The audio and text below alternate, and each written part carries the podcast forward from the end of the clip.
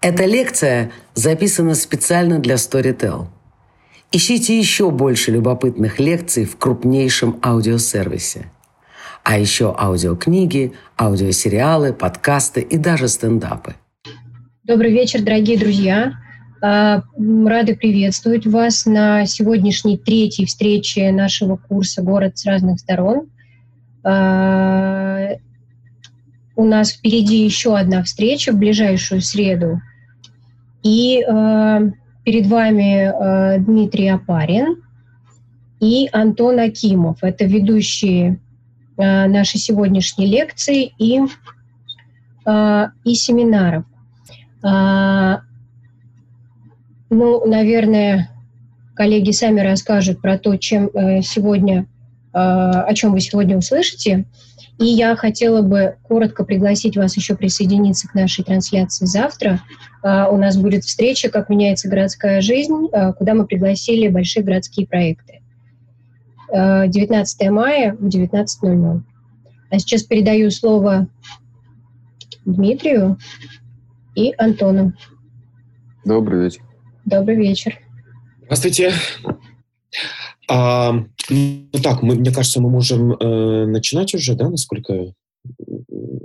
Да? Можем, можем, можем начинать смело. И, э, Наташа, я должен сделать запись, да, получается?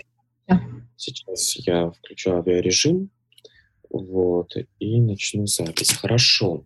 Ну, э, э, мы с Антоном мы распределили э, нашу лекцию немного. Я, наверное, начну, Антон продолжит. Меня зовут Дмитрий Апарин, и я э, историк, антрополог. Я работаю в Высшей школе экономики и в Московском государственном университете, и также я работаю в музее Булгаков. И э, так или иначе в своей э, академической в своих академических исследованиях, э, так как я антрополог э, и я постоянно общаюсь с людьми, то я занимаюсь как раз вот э, человеком, его нарративами, его историями, его воспоминаниями, а, его идентичностью, как он себя ощущает в городе или не в городе а, и так далее. И многие из э, моих э, и наших э, общих с Антоном проектов, они связаны с Москвой, с исследованием э, Москвы, с исследованием памяти о городе, с исследованием частной памяти, устной истории. И это то, чем э, занимаемся, конечно, не только мы с Антоном, занимаются много других исследователей, и краеведы, и антропологи, и э, фольклористы, и историки. А, вообще понятие частной памяти и устной истории — это м, такие, такие понятия, которые переходят постепенно, мне кажется, из академической, а, сугубо такой академической, научной среды в повседневность. И очень многие успешные и очень интересные проекты создаются обычными людьми, обычными жителями. А, например, в данном случае мы будем говорить больше, наверное, о Москве, например, старых московских домов. А, люди сами пытаются собрать историю своих домов или домов, в которых они когда-либо жили или жили их предки, а сами пытаются собрать какую-то историю чего угодно, предприятия, школы, двора, улицы и так далее. То есть а, это процесс, с одной стороны, он выходит, он очень флюидный, очень большой, очень и классифицировать как-то и обозначить его, и дать ему какую-то характеристику сложной, тем лучше. Тем лучше, он очень разнообразный, он очень вариативный. И я хотел бы, наверное, сначала рассказать о некоторых проектах, которые построены на рассказе об истории города через частную память и через устные истории. И э, я собрал несколько проектов, с которыми я знаком, которые мне интересны. Они совсем не обязательно только российские, но я далеко не все знаю, поэтому мне было бы интересно, если у вас тоже есть на уме какие-то проекты, с которыми вы знакомы, которые вам нравятся, которые связаны с частной памятью, с устной историей, то, пожалуйста, а, высылайте там в комментариях, и потом, когда у нас будет семинар, мы можем тоже их а, обсудить. И э, я начну, наверное, с демонстрации экрана, вот, потому что у меня есть э, такой небольшой а, небольшая, э, небольшая презентация. Вот. А, значит, э, так, меня видно, слышно, и презентация тоже, э, насколько я понимаю, видна, да? Дима, да, все видно, и вот теперь полноэкранный режим. Хорошо. Вот, а, значит, э, так, э, извините, это не совсем та презентация. Вот та презентация, да. Вот. А, я хотел бы рассказать об одном музее. Может быть, кто-то из вас в нем был. Это действительно тот проект, который мне очень нравится, и тот проект, которого очень не хватает в Москве. И а, это, Tenement, это Tenement Museum, который находится в Нью-Йорке. И есть такое понятие tenement house, которое можно перевести с английского как доходный дом да, вот как дом, э, многоквартирный дом, который появляется в 19 э, в начале 20 века, в Москве строятся в начале 20 века уже многоэтажные дома, в середине 19 века появлялись доходные дома, там малоэтажности, двухэтажные, трехэтажные. В начале 20 века в Москве уже появляются огромные комплексы доходных домов, э, многоэтажные семиэтажные и так далее. Вот. И а, э, что такое доходный дом? Это дом, который принадлежит какой-либо компании или одному домовладельцу человеку, и который сдает квартиры в этом доме в аренду и, соответственно, получает хорошие деньги, но он обеспечивает жителям а, определенные условия, определенный комфорт, безопасность, чистоту и, и, и так далее. И а, Америка, Нью-Йорк, они э, там, там сохранилось множество доходных домов XIX века и начала XX века. И в одном из этих домов в еще в конце прошлого века был создан музей. А дом этот построен был во, во второй половине XIX века, и он э, заселялся в первую очередь с иммигрантами. Сначала это были ирландцы, потом это были евреи из Восточной Европы, потом там были еще другие, многие различные миграционные волны, и Латинская Америка, и, и так далее. То есть э, все, из чего состоит современная Америка, вот из этих вот различных различных этнических мозаик и вот эти различные миграционные волны. И люди и э, этот дом был полностью выкуплен, и в, э, каждой, в каждой, каждая квартира была воссоздана. И сотрудники этого музея и историки Нью-Йорка начали искать истории тех семей, которые когда-либо жили в этом доме. Либо там в конце 19 века ирландские или еврейские семьи, либо уже в, там, в 70-е или 60-е годы латиноамериканские семьи. Кто жил в этом доме? Какие были истории этих семей? Что из себя вообще на самом деле представляет Америка? Это довольно пафосный на самом деле проект, и основная пафос этого проекта заключается в том, что что такое Америка? Вот как создавалась Америка? Как сформировалась Америка? Америка сформировалась через личные истории этих мигрантов, через личные истории, вот эти миграционные личные истории. И а, они создали такой замечательный сайт, такой проект, который называется Your Story, Our Story. Вот он здесь, э, э, здесь виден. И э, это действительно то, чего нам очень не хватает. Твоя история — наша история. История твоей миграции в Америку, история твоей, история твоей семьи, которая, может быть, приехала в Америку еще в начале 20 века и так далее. Это все часть, крупица нашей общей, огромной национальной истории.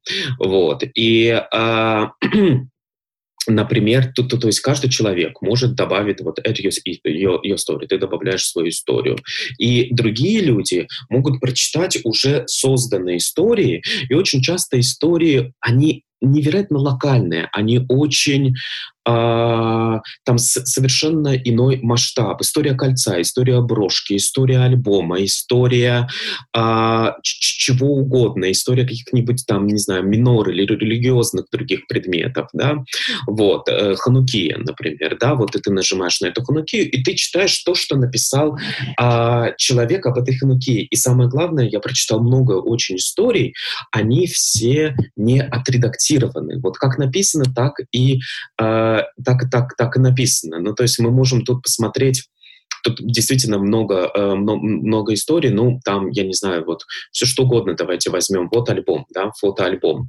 Вот. А, Э, э, эквадорской семьи. Да? Как девушка из Эквадора, Мелина, рассказывает вот о, о фотоальбоме, фотоальбоме «Свое детство». Или вот эта брошка бабушки. Да? И тут рассказывает Эрика Эльми, что ее мать выросла в Вене, в Австрии, со своими родителями, со своими сестрами и братьями. Они были евреями. И в 1937 году ее дед был арестован, и его и был э, и умер в концентрационном лагере. Вот, а ее, а, а мать с сестрами, э, сестрой, они как раз сумели э, эмигрировать в Америку. И у них из этой венской до жизни, до военной, до Холокоста сохранилась вот эта брошка. И вот через эту брошку они рассказывают о э, своей иммиграции. Я прошу прощения, а э, должно было смениться картинка? Потому что сейчас все пер- на первом слайде стоит.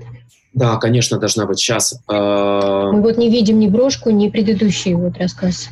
Угу, угу. Это надо сделать. Сейчас я сделаю как новая демонстрация, комментировать дистанционное управление. Сейчас. Угу. Так. А... Что вы видите, Наташа? Вы видите брошку и все остальное? Да, теперь появилась. Ага.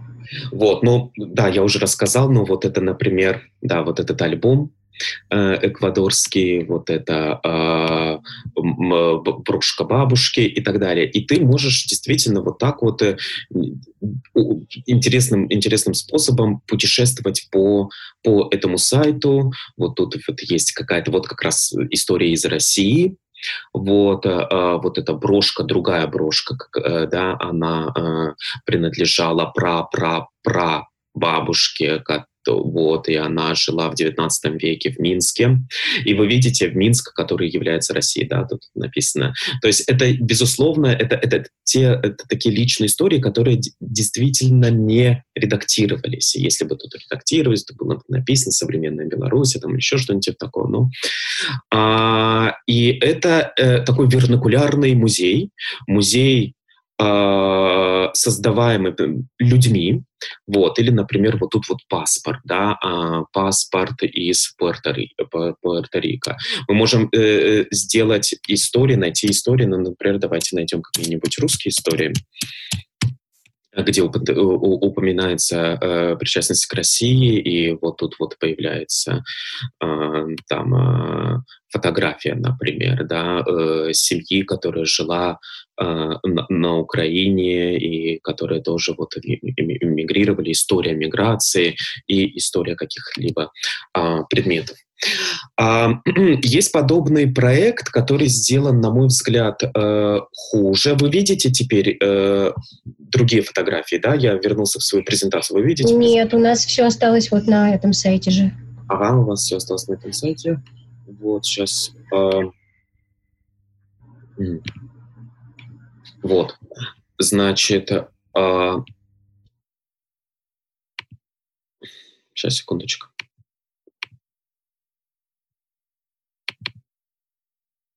Так, вы видите презентацию, да? Видим, да. Можно, наверное, полный экран включить. Да. Значит, и вот это, да, это Tenement Museum в, в Нью-Йорке, который рассказывает о миграционных историях, а это, например, а, музей миграции в Париже. И там есть большая, а, а, большая часть этого музея, она называется Галерея де Дон, да, галерея даров тоже через один предмет рассказывается миграционная история. Тут есть карты, показывается, как семья выехала оттуда, переехала туда, и потом, в конце концов, оказалась во Франции. А через, например, русскую шаль рассказывается о белых, э, о вообще миграции белых иммигрантов, как они, как шаль, конкретная шаль, которая была подарена потомками и которая принадлежала конкретной вот бабушке, которая эмигрировала из революционной России через Константинополь, потом там через э, Балканы, и потом, в конце концов, оказалась в Париже, и сейчас эта семья белых иммигрантов э, э, живет в Париже.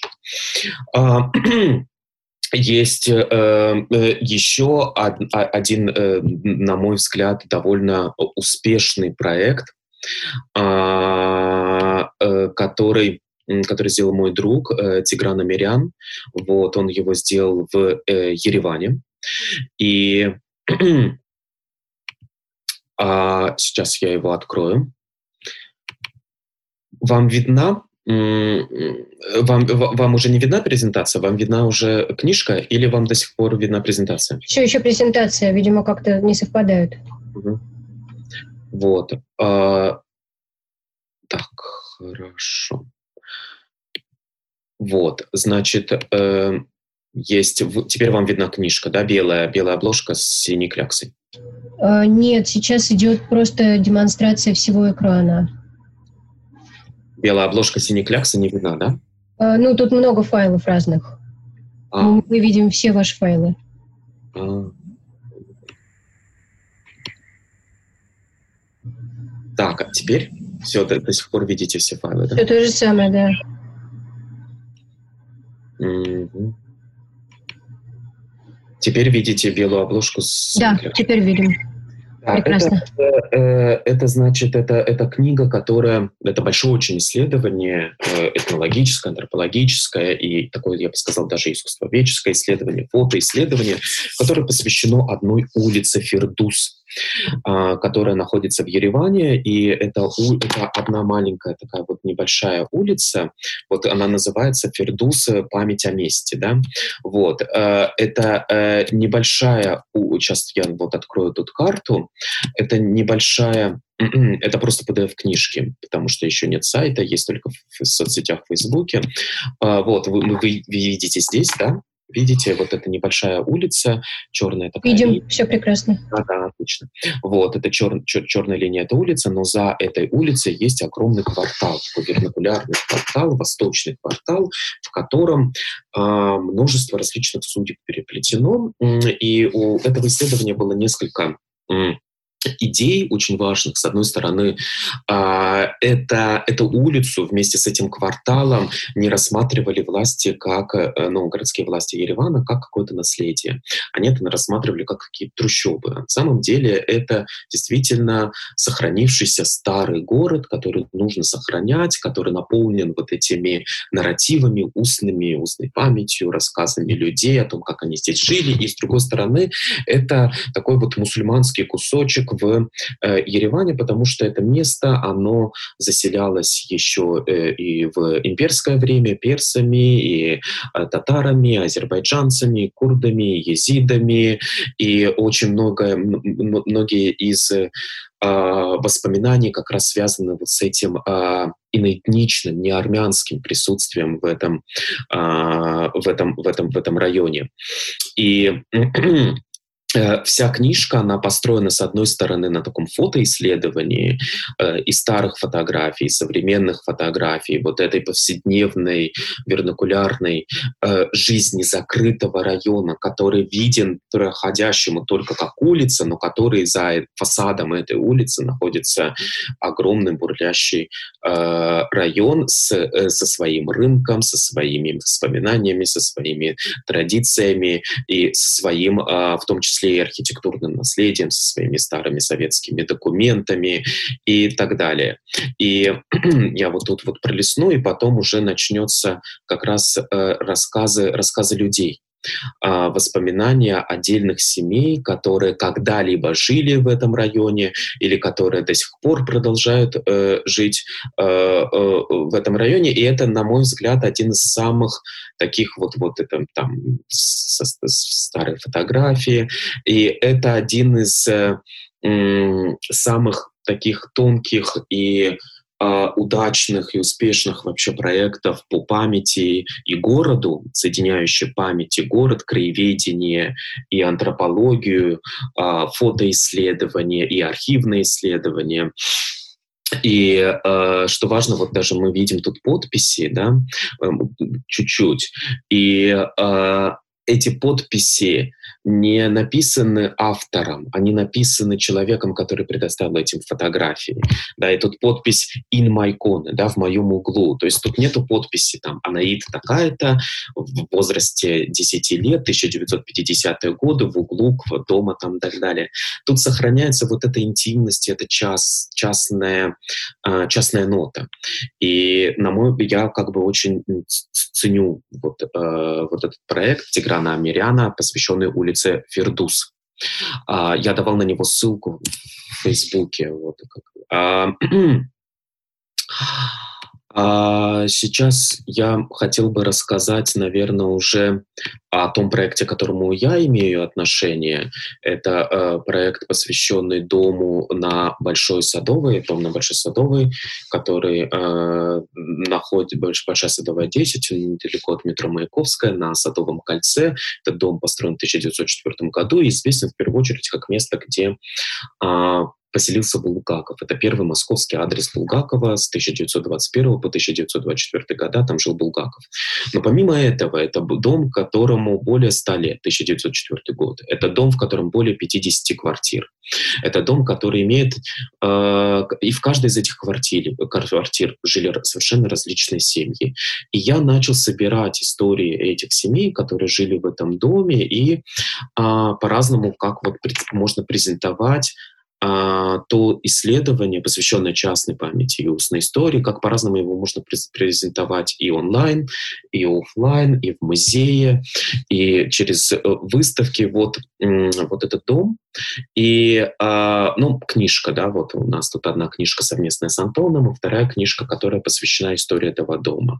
Мы организовывали, мы сделали несколько выставок, посвященных истории частной памяти этого дома. Мы делали такой своеобразный макет этого дома, дома, когда ты заходишь как будто бы во двор дома, ты нажимаешь на ту или иную кнопку, там загорается свет в той или иной квартире, и там происходит какое-то движение, там появляются жители вот этой квартиры. Вот этот макет, который мы мы построили. Есть сайт, который я сейчас веду и активно пополняю, дом10.bulgakovmuseum.ru, который посвящен всем истории каждой квартиры этого дома, истории каждой семьи, которая жила в этом доме, и люди, которые хотят найти хоть какую-то, какие-то воспоминания, какую-то информацию о своих предках, они часто они часто они часто гуглят, например, да, вот там бабушку или дедушку, и вдруг они оказываются на сайте этого дома, и тогда они нам пишут и звонят, и есть множество действительно очень э, трогательных историй просто в стиле программы «Жди меня» о том, как э, люди находят своих родственников через проект «Дом на Большой Садовой». Безусловно, мы собираем вещи, связанные с историей этого дома и с частной памятью этого дома, старые фотографии, фотоаппараты старые, особенно, например, дореволюционные открытки, на которых есть адрес этого дома. Это все дары жителей. Или вот это э, специальное устройство для подтягивания колготок, которым пользовалась одна бабушка этого дома еще в 40-е, 50-е годы, обшивала весь дом, ее дом весь помнит именно как такую вот штопалку, и которая жила в одной из коммунальных квартир этого дома, или совершенно выцветшее письмо, написанное карандашом, э, арестованным, э, репрессированным милиционером, который пишет своим родителям и своей семье и просит их э, писать э, жалобы в прокуратуру и попытаться вызволить его из э, Э, из ГУЛАГа. А, и мы организуем различные встречи жителей этого дома. Дело в том, что, несмотря на то, что в этом доме были 50 квартир, тут очень мало сейчас жилых квартир, и это не очень нежилой дом даже по московским меркам. И те люди, которые приходят к нам в музей, бывшие жители этого дома, для них очень важно вместе встретиться. И мы как бы вот конструируем так новое пространство, мы конструируем новое сообщество. И я рассказываю часто жителям о том, что я нашел, что, что было собрано, вот, как там, какие, какие новые истории. И жители сами начинают тоже рассказывать, выступают, делятся своими воспоминаниями, знакомятся кто-то видит друг друга впервые за последние 40 или 50 лет. Вот. И э, они проводят, я пытаюсь сделать так, чтобы они попали в свои старые квартиры, они проводят по ним экскурсии в квартирах, там либо офисы, либо еще что-то. Ну, это э, на примере вот одного отдельного дома, как, как работают различные проекты, посвященные памяти и устной истории. А, я передаю слово Антону. И, э, и так, Антон, ты здесь, ты меня слышишь, да? Да, да, слышу, да. Хорошо. Меня слышно хорошо, да? Тебя слышно, да? Угу. Так, э, в общем, Я тогда плавно, в общем, перехожу к той книге, про которую Дима упомянул. А, представлюсь, меня зовут Антон Акимов, я фотограф, и, в общем-то, моя фотография тоже связана вот как раз с сохранением памяти и с архитектурой. И вместе с Димой мы сделали книгу, вот которую Дима показал, это история московских домов, рассказанных жителями. И после этого я поехал в Петербург. Я сейчас покажу на экране, но просто у меня здесь с собой эти книжки. Мы сделали такую же подобную книгу о Петербурге. И я хочу рассказать, э, наверное, о том методе, да, вот о той методологии, вот, которая появилась вот в московской книге, которую, мне кажется, Дима придумал, и которую мы потом перенесли на Петербург. Я тоже хочу это сделать на примере в основном фотографий. И сейчас я хочу разделить экран, чтобы было понятнее.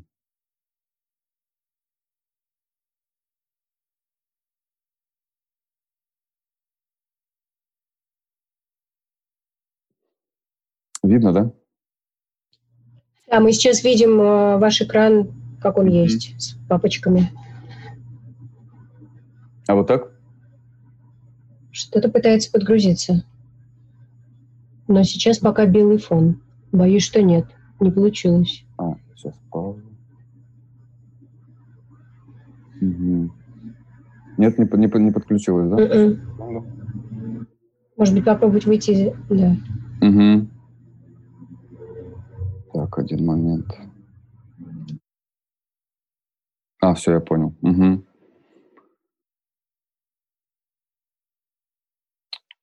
Теперь видно? Э, да, теперь видим изображение. Угу. Так, и написано начало, и на ней такой фасад дома, да? Все так, все оно, да. Угу. Просто для меня немножко новый вообще формат э, зума. И м- когда мы начинали сделать с Димой книгу, э, это книга о 25 московских домах, и потом такую же мы книгу сделали в Петербурге, э, я хочу рассказать, каким образом мы вообще строили исследования о домах. Ты, Дима, если что, меня дополняй. И, по сути, мы собирали информацию о доме из нескольких частей. Да? Сначала мы шли в сам дом и начинали как бы, ну, такое знакомство дома с самого начала. Да? Мы фотографировали фасад. Дима предварительно, конечно, собирал какую-то информацию. Но такая полевая работа, да, вот она, когда мы уже шли в дом и непосредственно начинали заниматься исследованием, она вот, ну, то есть мы как бы шли в дом и начинали его узнавать снаружи. То есть э, это было такое как бы объяснить, э, некое такое путешествие как бы в историю дома, да, через вот э, различные составляющие. И одна из этих составляющих это была вот такая архитектурная какая-то интерьерная часть, потому что мы искали э, в доме то, что сохранилось, сохранность деталей изначально, архитектурных элементов, и позже мы уже шли вот в квартиры и разговаривали с людьми о том, Дима, о чем Дима более подробно разговаривал. И книга, да, она то есть вот эту вот фотографию фасадов хочу вам показать, чтобы вы посмотрели вот эти как бы части визуально, потому что я в основном буду с этой точки зрения рассказывать э, историю. Есть если мы говорим о месте, да, вот, ну, в данном случае об истории дома, да, то вот э, это как бы такая внешняя часть, которую всегда видно, да, но мы не знаем, что вообще за, за ней спрятано, да, что за ней скрыто, и мы даже в своем доме, я об этом чуть позже расскажу, мы не всегда знаем, э, что там внутри, как это устроено и какая там история. Позже мы, затем мы вот шли вот как бы внутрь дома, да, и, ну, я больше вот с такой, с фотографической точки зрения рассказываю. Мы э, искали вот эти детали, я их фотографировал. Дима мне что-то показывал, где, где что-то сохранилось, где нам надо остановиться, это увидеть. Так, у меня немножко сбой. То есть мы изучали такие внутренние интерьеры дома, и это были подъезды, вот парадные.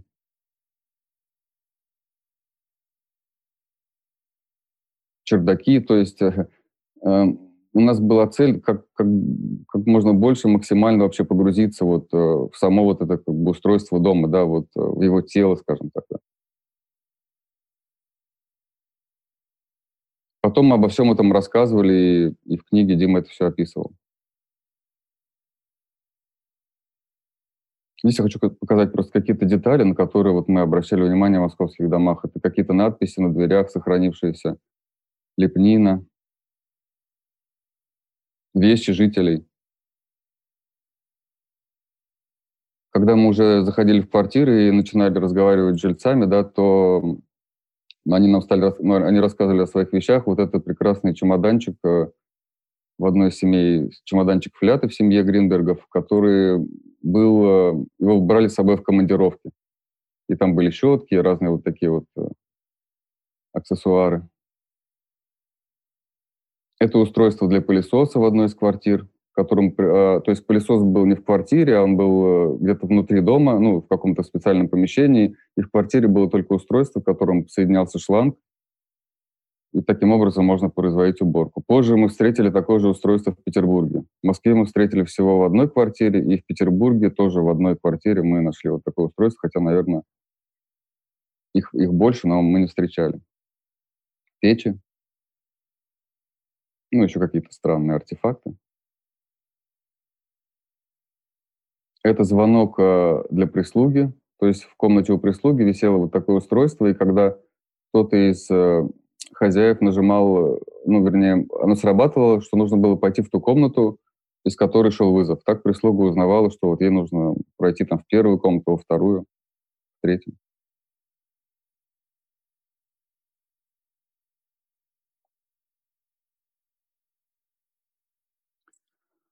А, то есть э, в общем, мы рассказывали об архитектуре дома, да, какой-то внешней части, заходили внутрь, рассказывали о деталях интерьера, о, о вещах жителей. И поскольку м, у нас не было целью делать э, книгу только об истории дома, да, но мы рассказывали о том, как живет дом в настоящем и как продолжается его жизнь сейчас в современности, то мы фиксировали вот такие ну, какие-то элементы быта, да, скажем так, вот, э, дома, которые сейчас происходят, записки, которые люди оставляют на дверях, э, уже вот в настоящем, не знаю, как, какой-то вот, э, какие-то детали, вещи, которые в этих старых домах люди не пользуются.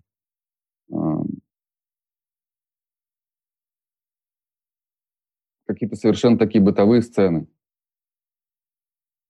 Но с какой-то определенной эстетикой, конечно.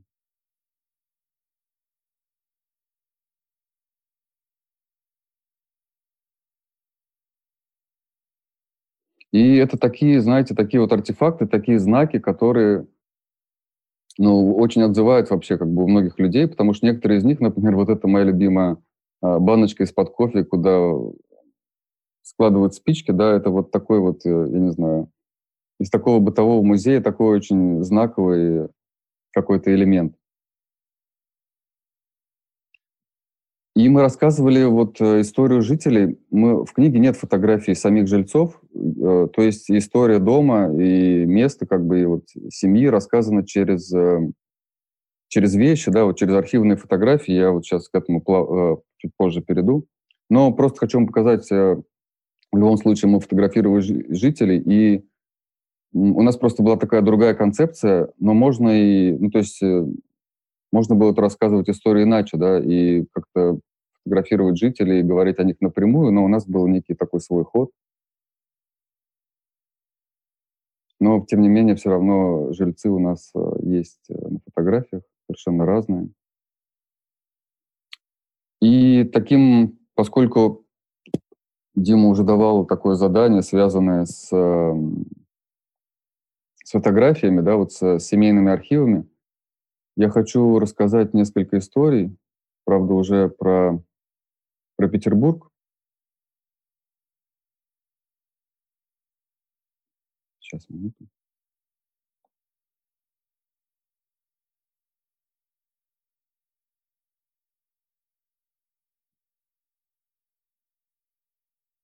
Сейчас не видно, да, опять? Скажите что-нибудь. Что Сейчас мы видим а, неполноэкранный режим. Ага, и все понял. Фотография получилась наложение. Угу. Видим фотографии теперь. Да, угу. теперь видим. Да, и вот а, теперь вы видите фотографии. И я хочу рассказать о таком, наверное, мне кажется, о, одним из основных визуальных источников после вот этих устных историй, которые сами жители рассказывают о, о своем доме и о своей семье, и о жизни в, в квартире. Это, конечно, вот семейные архивы. Они могут быть совершенно разные, там появляются какие-то, например, мы искали фотографии, связанных с домом, но у человека оказались фотографии с Гагарином. Это не имело отношения к книге, но это было все равно интересно. Это фотография вот этого дедушки, который... Здесь он слева. Э, это фотография во время блокады. Вернее, вот он, да, вот этот дедушка. И, и его же архив тоже, на котором есть Гагарин. Это были фотографии, ну, то есть э, это понятно, что это фотографии семьи, фотографии родственников, но это и фотографии, связанные, не знаю, с какими-то семейными путешествиями. Например, э, в этой семье они э, отправлялись в путешествие на машине, или кто-то из них был ученый и отправлялся в экспедиции, это тоже входило как бы в рассказ о семье и о доме.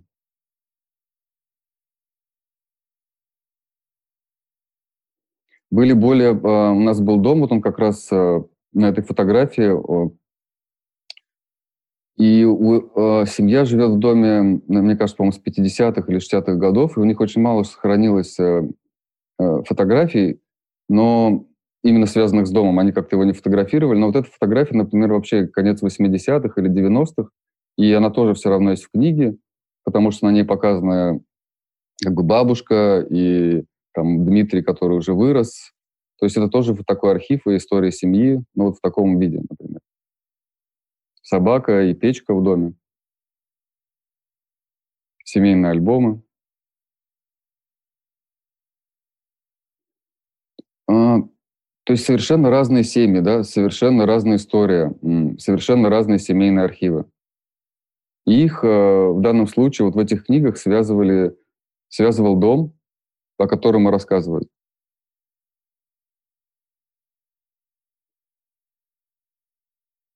И поскольку это совершенно разные дома и совершенно разные люди, совершенно разного достатка, то это совершенно разные истории, и тем они интересны. Я хочу показать два архива, которые, э, на мой взгляд, э, ну, вернее, которые нас а, особенно удивили, и две мои такие любимые истории из книги вот о домах Петербурга. Вы видите, да, вот этот дом в Коломягах деревянный? Да, Антон, видим, да. все хорошо. А, спасибо. Вот, и в этом доме живет семья. Э, в 1899 году он был построен семьей Рассет, и сейчас там живет э, правнук э, как бы того, кто построил дом, Михаил.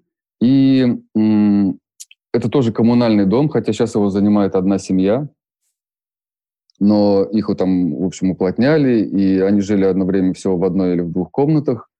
Сейчас те люди, кто... Сейчас они занимают первый этаж, э, все остальные комнаты пустуют, но по документам они принадлежат другим людям.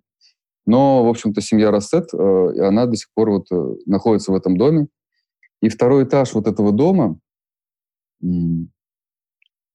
вот так выглядит этот дом.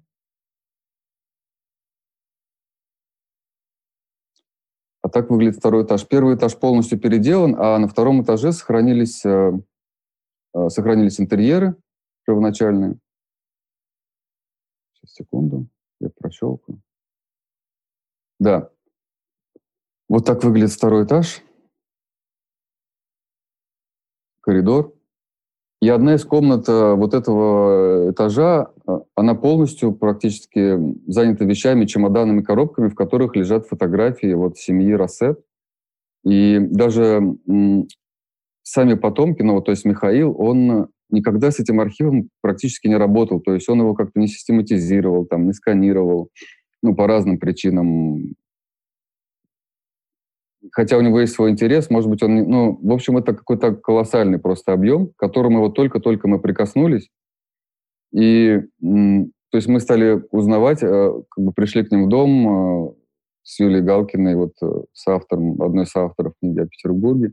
Стали разговаривать, он провел нас на второй этаж, мы стали расспрашивать о семье, остались ли какие-то фотографии. И когда он нам показал вот эту комнату, и вдруг стал доставать один чемодан, открывать вот эти альбомы, это, конечно, было ну, невероятное какое-то впечатление.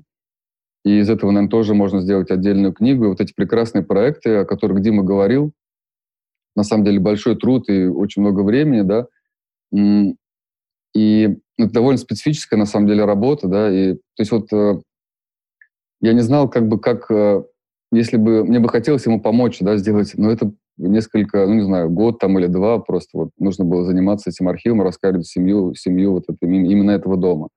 Но мы что-то выбрали, да, и какие-то фотографии, которые мы взяли в книгу, документы, то есть они хранили все. Вот. Все, что можно было сохранить, они, они все сохраняли, и вот на этот чем, э, чердак убирали, и ну, там было что-то, например, на этой фотографии вот слева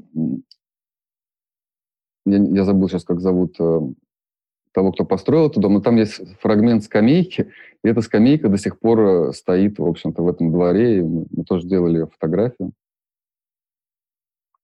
И другой архив э, из Петербурга тоже, секунду, в котором э, тоже такая интересная история.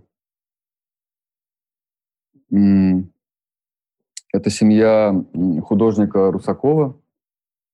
И они живут на Петроградской стороне, в, в доходном доме. Э, тоже довольно долго, мне кажется, ну, примерно тоже сто лет. И они пережили там революцию и блокаду.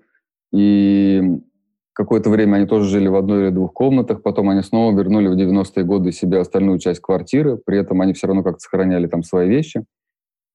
И когда мы с ними стали разговаривать вот о том, какие у них сохранились семейные архивы, фотографии, они нам что-то показали, а потом вдруг, э, ну, мы как-то разговорились, да, то есть э, вот этот такой процесс вот этого исследования, такой полевой работы, он, э, ну, то есть это как бы такая действительно, бы объяснить, э, то есть мы как бы общаемся с людьми, да, мы погружаемся, мы начинаем тоже в это включаться как-то эмоционально, проживать все это, да.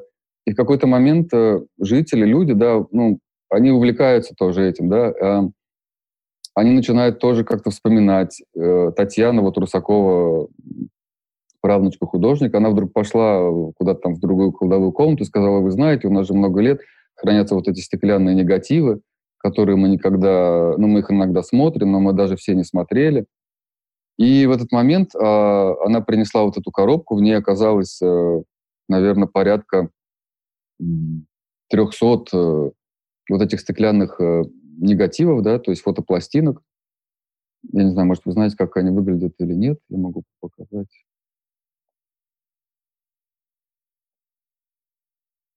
Ну, просто вот таким образом, да, так что видно. Вот.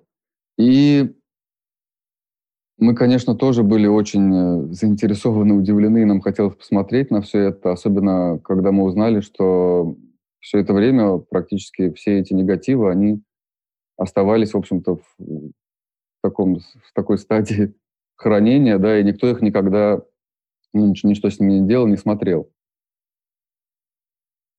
И это совершенно уникальный архив, который требует вообще отдельной выставки, там дореволюционные фотографии, довоенные.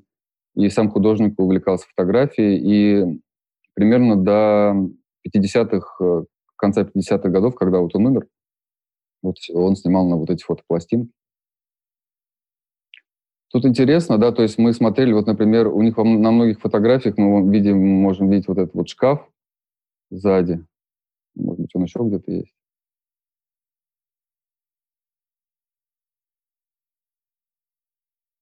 Сам художник. Вот опять, да.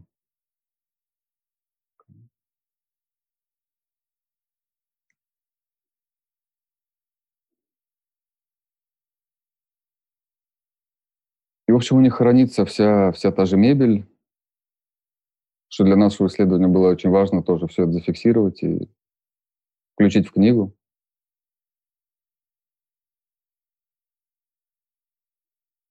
И была еще одна история, связанная, интересная, не знаю, вы увидите сейчас или нет, но я хочу вам показать. Наверное, этого не будет видно очень много фотографий сделано из окна, да, вот в этой семье они фотографировали виды города из окна. И мы, мы тоже сделали фотографию, в общем, с видом из окна современную. И когда мы делали вот эту э, фотографию, вдруг мы увидели, что, ну, там на фотографии, в общем, был, тут чего не видно, но, в общем, там есть козырек такой вот тут вот, да, где стрелочка показываю, над, ну, какой-то магазин, да, и вот над, над, над окном там вот э, козырек, да, больше нигде нет над окнами, да, там какой-то козырек, там что-то цветочный магазин сейчас.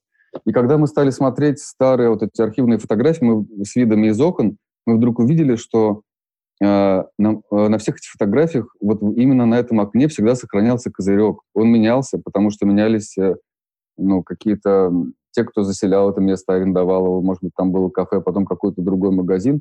Но вот этот козырек, вот он через все эти годы, да, вот он вот так вот э, оставался на том же месте. Это была какая-то уникальная деталь, которая вот э, ну, такая оказалась очень важной и интересной, мне кажется, всегда, когда вот это вот как-то проявляется вдруг неожиданно, потому что они даже сами, сама семья никогда не обращала внимания на, на, ну, вот на эту деталь.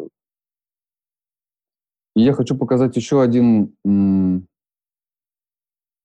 свой проект такой. Он немножко совсем другого плана, но он тоже связан как бы с исследованием памяти и архивом. Видно, раз молчите, да, значит, все видно. Видим, а, прекрасно. Угу. Да, я родился в Уфе, и я 10 лет прожил э, во дворе, и в какой-то момент я обнаружил, что у меня нет ни одной... Ну, это место, в общем-то, ну, я там провел свою юность, вот это простой двор, ничем не примечательный. Но я обнаружил, что м- нет ни одной фотографии из этого двора. И это уже было в тот момент, когда вот как-то мы занимались вот книгой о московских домах и вот этими исследованиями, и я примерно понимал, что ну, то есть для меня это было ценным и важным. Я стал пробовать как-то искать э, эти фотографии у себя, я ничего не нашел. И поскольку я знал, что нужно общаться с жителями, я стал искать через соцсети тех жителей, которых я знал, да, то есть каких-то своих там старых э, знакомых и так далее. И в какой-то момент вдруг один из моих э, э там товарищей по двору мне прислал э, фотографию, на котором были изображены вот как бы там какие-то мои друзья из моего детства. Старую фотографию. И он прислал несколько фотографий, и на этом все, да, вот мы как-то стали с ним общаться, и тогда я понял, что вот э, можно как бы действовать разными способами, и в том числе дистанционно можно тоже попробовать что-то найти, поскольку сейчас э, ну, есть социальные сети, куча, и вот мы сейчас тоже общаемся, в общем-то, да, через э, таким способом. Я сделал группу такую в, в э, соцсети ВКонтакте, поскольку э, те люди, которыми, которые жили в этих дворах, э, для них это как бы самое... Ну, то есть я мог найти только здесь. Еще были одноклассники, но мне не хотелось как бы это делать в одноклассниках. Я создал группу, через которую стал этим людям писать с просьбой прислать мне фотографии двора. И в какой-то момент, ну, это было довольно длилось долго, потому что кому-то я по несколько раз писал, и кто-то неохотно отзывался, дистанционно тяжело э, с этим работать. Мне стали присылать фотографии вот как раз того двора. И постепенно это наполнялось какими-то историями. И в какой-то момент мне прислали вообще одну из самых старых фотографий этого двора. Э, и в этом случае это 72 год, по-моему, когда вот только эти дома начали строиться. Или конец 60-х, я так точно не узнал. Это была простая вот фотография такая, переснятая на телефон человеком, у которого вот сохранились первые фотографии этого двора. И э, что я сделал с этого? Да? В какой-то момент э, стали присылать вот и такие фотографии уже современных жителей, э, в этом дворе. Это совершенно другая история, как бы, да, вы понимаете, что это совершенно другой какой-то социальный слой как бы людей, да, но тем не менее это интересно, поскольку у этого места тоже есть какая-то своя история. А, я не буду останавливаться, но я сделал в итоге выставку про этот двор,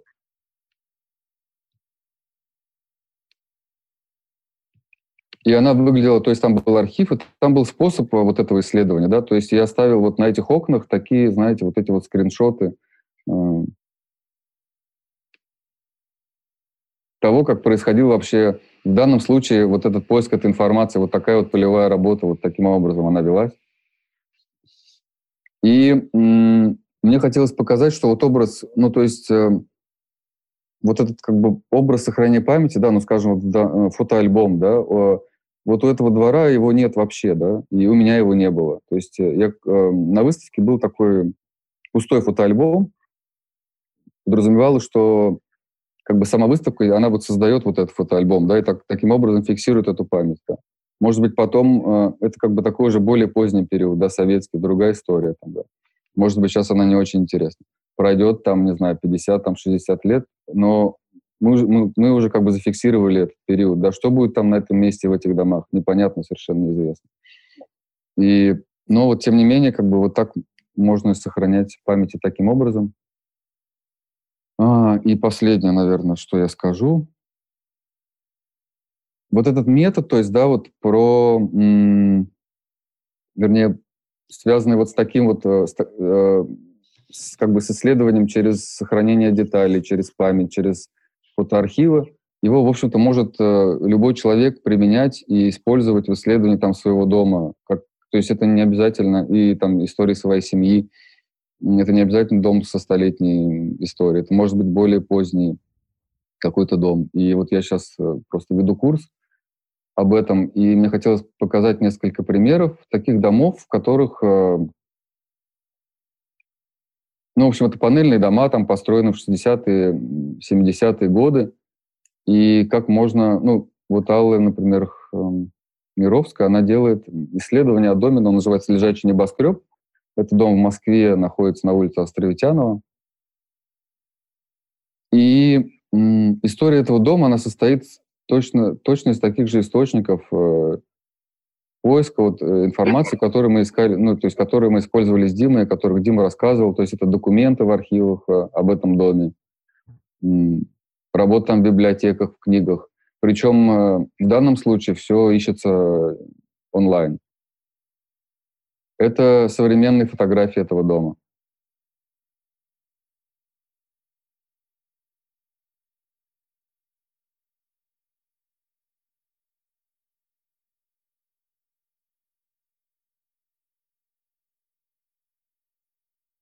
какие-то детали, которые есть сейчас вот в этом доме. Это архивные фотографии, которые, не знаю, мы не останавливались, конечно, мы это должны как-то отдельно об этом говорить, я думаю, в семинаре об этом скажем, что есть сейчас такие целые библиотеки и ресурсы, на которых можно, и они все, и они пополняются с каждым разом, ну, как бы, ну, все больше и больше, где можно найти очень много информации о доме, о фотографиях. Это жители этих домов. То есть она живет там довольно продолжительное время, по-моему, даже со своего рождения. И ну, она, конечно, фотограф еще в данном случае, да, но в любом случае она фиксирует вот э, эту память жильцов. Хотел еще вам показать э, один способ, который использовала Маша Сакирко. Тоже очень интересный, на мой взгляд, способ исследования, когда Маша сделала так, она разослала, она прошлась по домам, она живет вот в таком доме, и она прошлась по соседним домам и положила в, в ящики письма с просьбой э, жителей сфотографировать ее дом из своих окон. И это было примерно 400 писем. Ну, по-моему, я не ошибаюсь. Ну, ну, то есть их было 300 или 400. Ответили, мне кажется, по-моему, меньше 20. Маша меня поправит, если 11 ответили, 11. 11. Ну, это вот. в 2014 году, это не сейчас. И мне кажется, это просто какая-то удивительная история, и на самом деле очень необычная, поскольку позволяет как бы увидеть вообще э, вот свой дом, ну, я тут как бы все про дома рассказываю, совершенно с той точки, с которой, в общем-то, ну, мы как бы изначально ну, не можем никак вообще его увидеть. То есть мы его видим совсем с другой стороны. Иногда мы вообще его видим все время с какого-то одного там маршрута и все, больше ни с какого. А это, мне кажется, совершенно какой-то уникальный, ну, очень интересный такой способ, и очень классно, что он сработал. И он такой странный, да, то есть он как бы немного отстраняет вообще от... Э, вот, ну, то есть как бы отстраняет, да, вот как бы от какого-то... Ну, то есть э, это некий, я не знаю, такой как бы художественный уже жест, да, вот. Ну ладно. И, и последний дом, да, вот он для меня самый был, один из самых был интересных, потому что это был дом вообще в Кыргызстане и в одном селе, которое раньше называлось Комсомол, и это такой четырехэтажный дом, который был построен для сотрудников э, санатория «Аврора» на озере Сыкуль. И об этом доме вообще не, невозможно ничего найти. То есть э, Рада, которая исследует этот дом, она, у нее там живет мама. Вот. И она из-за вот этого всего как бы карантина поехала к маме и находилась в этом доме какое-то время. И вот мы с ней за это время э, исследовали этот дом и находили что-то про него. Мы... Плюс это вообще архивы другой страны, непонятно, как с ними работать. Но, тем не менее, мы нашли несколько там фотографий этого санатория. Нашли вот эти дома. Ну, как-то близко там. Она нашла еще какие-то фотографии. Сфотографировали то, как этот дом выглядит сейчас.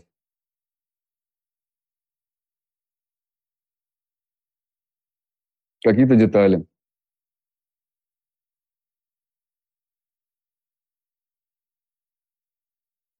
Что-то связанное с интерьером и жизнью дома, вот э, в данном случае ее мамы. Мне кажется, это очень милая фотография тапочками.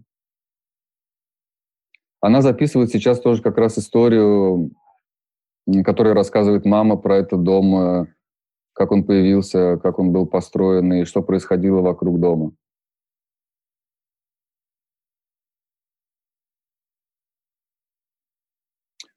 А, вот, то есть о чем я хочу сказать, да, что что вот эти способы исследования можно применять э, ну, как бы любому и к какому-то совершенно любому пространству. И, наверное, мы на семинаре вот сейчас как раз мы более там подробно об этом поговорим. И Дима там тоже как-то меня дополнит.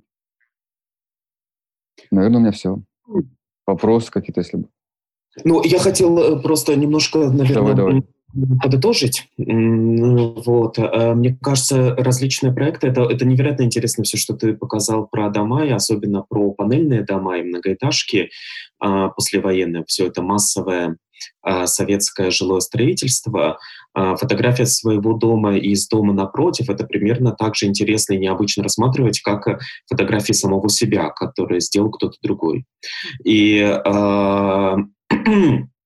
это действительно так. Мы видим свои дома очень часто именно такими, какими, э, какими мы, во-первых, привыкли их видеть, мы идем по одному маршруту, и потом вдруг, когда ты видишь где-нибудь в интернете фотографию своего многоэтажного дома, но с какой-то другой стороны, с другого ракурса, с другим освещением, ты очень удивляешься, тебе невероятно, ну, тебе становится это очень интересно, конечно. И помнишь, мы с тобой делали, когда книгу по дому, по старым московским домам, то а, ты сфотографировал дом жителей, это революционный старый дом, и жители сказали, это не наш дом, что это за дом вообще такой? Сфотографировала так, что они очень удивились и решили, что это не их дом. Вот, но вот все, вот это э, сохранение памяти и собирание памяти, это же просто, это же не проекты ради результата очень часто. Это проекты очень часто ради процесса, потому что в этом процессе ты а, конструируешь и формируешь свою какую-то локальную идентичность и свою локальную принадлежность к месту, дому, mm-hmm. району, улице, городу и так далее. И каждая из этих частных историй, почему они вообще могут быть интересны, эти частные истории отдельных, никому неизвестных людей. Каждая из этих частных историй — это, безусловно, иллюстрация какого-то более масштабного социального, культурного, исторического исторического явления с одной стороны. Каждый дом это, это, это определенная иллюстрация какого-то градостроительного, архитектурного и э, социального явления. Э, когда человек начинает читать эти частные истории, погружаться в них, рассматривать проекты, связанные с этими частными историями, он, конечно, начинает понимать э, всю сложность и неоднозначность и противоречивость э, в целом истории большого нарратива, большой истории, национальной истории, государственной истории. И э, он встраивает историю своей семьи или каких-то других людей в вот этот большой государственный национальный э, э, нарратив. Очень часто эти истории, особенно семейные истории городские, они связаны с миграцией, мобильностью, потому что города, они созданы мигрантами. Любые крупные города всегда созданы мигрантами. И э, это все очень часто действительно именно миграционная история. Это место, истории движения, мобильности, адаптации, переезда из одного места в другое, из деревни в город, из маленького малого города в крупный город, из-за границы границы в город, из с окраины или периферии страны в, в, в центр или столицу. Тут всегда есть какая-то определенная драма, да, и поэтому очень многие истории, связанные с частной памятью, построены именно на миграционных историях. Как вот я показывал французскую, французский проект или американский э, проект. Потом вот эти э, фотографии э, из частных архи архивов это, конечно, уникальный источник по истории города. И это те фотографии, которые нужно обнародовать, которые нужно вводить в, э, вводить в какой-то нау научный оборот и пользовательский обширный оборот, безусловно, такой вот э, э, обще, общегородской, и этим занимается Паству, известный любому, конечно, любителю Москвы, не только Москвы, сайт. Э, я не сказал еще об одном проекте, это историческая память российских городов, который делает Никита Петров и его команда, которые, они фольклористы, антропологи, археологи, которые собирают устные истории а, со всей Москвы. И они занимаются не только Москвой, они занимаются и Нижним Новгородом, и Шуей, там, и еще другими э, российскими городами. Любой проект, посвященный частной памяти, частной истории, он самоштабен человеку. Это тоже очень важный момент. То есть как бы ты видишь, история — это не череда правителей, это не череда царей, императоров или генсеков. Да? И история — это не то или иное та или иная реформа, проводившаяся в то или иное десятилетие. Да? История — это такая мозаика разных, разных совершенно судеб. И я помню, когда вот только вышла наша с Антоном книга «История московских домов, рассказанная их жителями», а, где, которая вся построена именно на такой вот очень частной, очень интимной истории неизвестных никому семей старых московских, то э, и Гулин, Игорь Гулин в «Коммерсанте», когда он писал, э, как это называется, рецензию на эту книжку, он написал, что самое удивительное это то, что э, город становится объемным, и ты вдруг понимаешь, что в начале 20 века жили вот какие-то конкретные люди. Начало 20 века — это не какая-то абстрактная эпоха. Это конкретные люди, это конкретная продавщица зелени, это конкретный э, присяжный поверенный, это конкретный художник-архитектор, извозчик или э, священник. Вот. И м- еще такой момент, конечно, э, э, мне очень, я очень люблю проекты когда люди сами исследуют свой дом, свою историю. Это то, что вот Антон начинает делать, это то, что сделал американский музей. Вот. Они сами как бы реконструируют прошлое, они сами собирают эти истории, и это такая получается действительно очень а, когда ты сам создатель этого проекта. Это такая некоторая деколонизация науки, когда приезжает какой-то исследователь, говорит, о, вы так живете, сейчас мы запишем, записывает, как они живут и транслирует свою запись, да, а люди не имеют голоса. И для нас с Антоном очень важно, чтобы у местных жителей был голос, поэтому наполовину книжка состоит именно из прямой речи этих людей, а не из наших каких-то интерпретаций и а, наших идей. Я сейчас вообще стал мечтать э, сделать книгу, может быть, когда-нибудь на основе вот этих исследований, э, которые, в которой будут только истории жителей, которые, ну, то есть... Э, Без бы, слов, да? Да, да, ну, как бы просто выступить куратором или как-то организовать этот процесс. Э, ну, тут должны быть какие-то критерии, конечно, выбора там или не знаю, но чтобы это были истории, которые сами люди рассказывают о своих домах. Исключительно как бы только с их, э, ну, вообще не вмешиваясь. То есть вот как ты говорил об вот этих вот сайтах, да, вещах. Кстати, был вот этот хороший проект э, Филиппа Дзитко, который Релик. выжил, Реликва, да. Ну, вернее, он есть, э, где, ну, это такой вот музей онлайн, куда люди выкладывали фотографии своих вещей, истории, связанные с этими вещами. Но он как-то запустился, потом он как-то, может, он возродится, он есть, но он сейчас в какой-то стадии такой застой находится. Угу, извините, мне просто... Людям, мне кажется, людям очень важна вот эта гиперлокальность, да, и э, людям очень важна эта самоштабность, и когда ты рассказывала, а вот смотрите, фотография э, начала 20 века из этого архива, вот на лавочке люди сидят, и вот эта же лавочка здесь и есть, и вот она сохранилась, и посмотрите на этот домик, вот тут вот козырек, и он всегда был, на этом первом этаже был козырек, что до революции, что в советское время, что сейчас до сих пор козырек совсем другие арендаторы, совсем другие заведения, но только тот же самый козырек. Ты цепляешься за эти детали, город состоит из этих деталей, и эти детали, они достойны фиксации, интерпретации, фотофиксации, рассказов и воспоминаний. Я хотел бы закончить, что вот э, когда я писал книжку э, о доме 10 на Большой Садовой, под, под самый конец мы нашли э, чудом не опубликованные воспоминания об этом доме, которые написаны были девочкой, которые написаны были уже взрослой женщиной, но это были воспоминания о ее детстве с 17 года по 24 год, год дом 10 на Большой Садовой, революция, гражданская война, смерть Ленина и так далее. И она описывает повседневность этого дома. И, эти, и она это написала в 60-е годы, в 70-е годы она хотела это опубликовать. И я нашел в Аргали, в архиве литературы и искусства, такой вот э, по, э, отказ в этой публикации, и там было написано, эта история интересна только вашим внукам.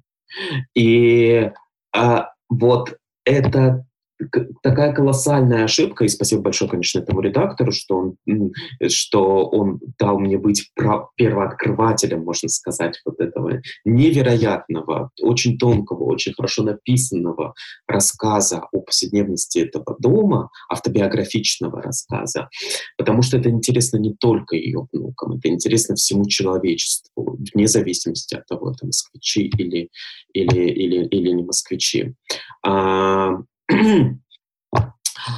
Тогда как э, мы действуем, я думаю, мы, мы и так уже перевалили за м, временное ограничение. Кажется, это совершенно не проблема. Я хочу сказать всем большое спасибо. Дмитрий, Антон, э, огромное спасибо, очень интересная, как всегда, встреча. И э, я вижу, что у нас сейчас осталось какое-то количество э, людей, которые нас смотрят, и я хочу пригласить вас э, к нам сейчас, если вы готовы еще какое-то время провести с нами уже на практическом занятии и, возможно, рассказать об истории своей семьи и э, своего города, это не обязательно должна быть Москва, приглашаем. Я сейчас тогда размещу ссылку, и можно будет перейти в Zoom. Вы хотите из этой конференции? Э, я предлагаю просто э, ну, сделать паузу минут на семь, пока можно просто, просто выключить да, микрофон и камеру и э, присоединиться. Все, до свидания. Да, спасибо, до свидания. Спасибо. Вы дослушали до конца и хотите послушать еще? Просто зайдите в Storytel и слушайте без рекламы и без ограничений все, что пожелаете. Слушайте. Будьте умнее.